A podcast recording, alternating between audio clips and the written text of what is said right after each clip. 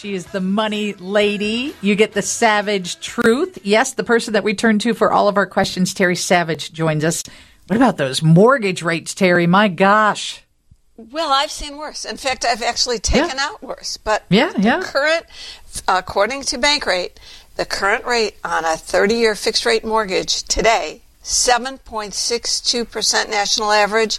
So if you've got a 15 year at 6.84. Now this some of us who've been around for a while will know that this is not the end of the world. In fact, in the room I'm sitting in when I bought this house 40 some years ago, I wanted it so badly, and the seller lowered the price so much in those horrible early 80s that I took out a double digit mortgage and, of course, paid it off. So, um, we're only halfway to where we were in 80 81 there were 14 15% mortgages but it surely has an impact. And by the way we talked two years ago kept saying please lock in your mortgage at three three and a quarter percent. Who would give that up now? Who would sell? Right right. So, but and, and, and big... you know what, Terry? It's just that it seemed that back then, because my brother and sister both had mortgage rates in the thirteen percent range back in the eighties, and the houses were just more affordable in correlation to what people were making. And it just seems that now the prices are so high. You add the mortgage and it just prices a lot of people out of owning a home. It's not your imagination. There are things called affordability indexes to the median national income and to various other categories. Housing is now uh, purchasing a home is now the least affordable that it's ever been even in those days of higher interest rates. And what about the markets today Okay, good news or bad news? Give us the bad news first. All right. Well, the Dow is down, the Nasdaq is down, the S&P is down. In fact, the Nasdaq is down for 3 straight weeks, and so is the S&P, but the Dow is still up 16.5% for the year. I kept these numbers from about a week or two ago. We talked about it. The uh, all-time high on the Dow in January of 22, 36,800. The low in October. of a year ago, year before that, twenty eight thousand six sixty. However, today we're at thirty four thousand five hundred. Really, on the Dow, only about a thousand points below its all time highs. What does that mean? You should do. It means, first of all, check your 401k. You probably have gains of 15 to 20% for the year. And instead of feeling smug about it, you might want to reevaluate your exposure to the stock market, especially since you can get 5.5% in CDs now as well as T bills. I love that you're in your same house. Warren Buffett is still in his same house, right? yes. I mean, I, have never looked at housing as an investment exactly, although in hindsight, it was a great investment. Oh, I have one other statistic for you about we talked about mortgage rates and how that's got to impact the housing market. We've talked about the stock market still registering gains, so don't say in November, well, I didn't know that I was going to lose all my gains. You might think of rebalancing. And what about that recession? I gathered a statistic statistic for you. I just got it from the Investech newsletter, I-N-V-E-S-T-E-C-H dot com. I think they let you read the current issue free, and it came out just a couple of hours ago. It says, over the Fed's entire history of 110 years, there have been 18 tightening cycles, not including this current cycle, and 89% of those tightening cycles ended in a recession.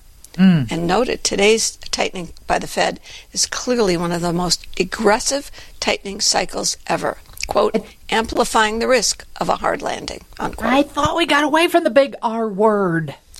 Th- that's when it happens, when everybody forgets about it. Oh. And you know, I've been worried about the impact of student loan repayments starting in a nanosecond, two weeks, um, and what that will do to budgets of people uh, who you know, who just suddenly have an extra 200 or maybe as much as $500 a month in payments. They're not shopping after that or, or traveling so much or going out to dinner. Okay, let's jump to line one. Mel has been waiting for a long time. Mel, I know you've got a CD related question. Go ahead and ask Terry. Thank you both for taking my call. A uh, couple CDs with a uh, non mentionable bank, obviously, to uh, just say that uh, They've been in business about 47 years, uh, but uh, I, noticed all their stationery, what have you, is not FDIC, and uh, you know, I've been with them now four years, and they renew, what have you, and I renew, and uh, you know, they're right here on the South Street in Madison area. I was just getting your opinion on that. Mel, first of all, almost every bank that calls itself a bank in the United States is FDIC insured. Federal Deposit Insurance Corporation up to $250,000. That's something you shouldn't be guessing at. That's something you should get off the phone because they're off the radio here, and uh, you should call them now before they close and say, "This is what I have. Is this an FDIC insured CD?" You don't want to fool around with that. Number two, banks for the last few years have been paying less than the free market rates, which show up in U.S. government treasury bills, where they're auctioned off every week. It's a U.S. debt. Global bidders and offers set the rate. The current rate on six month Treasury bills is 5.5%. There'll be another auction Monday at noon.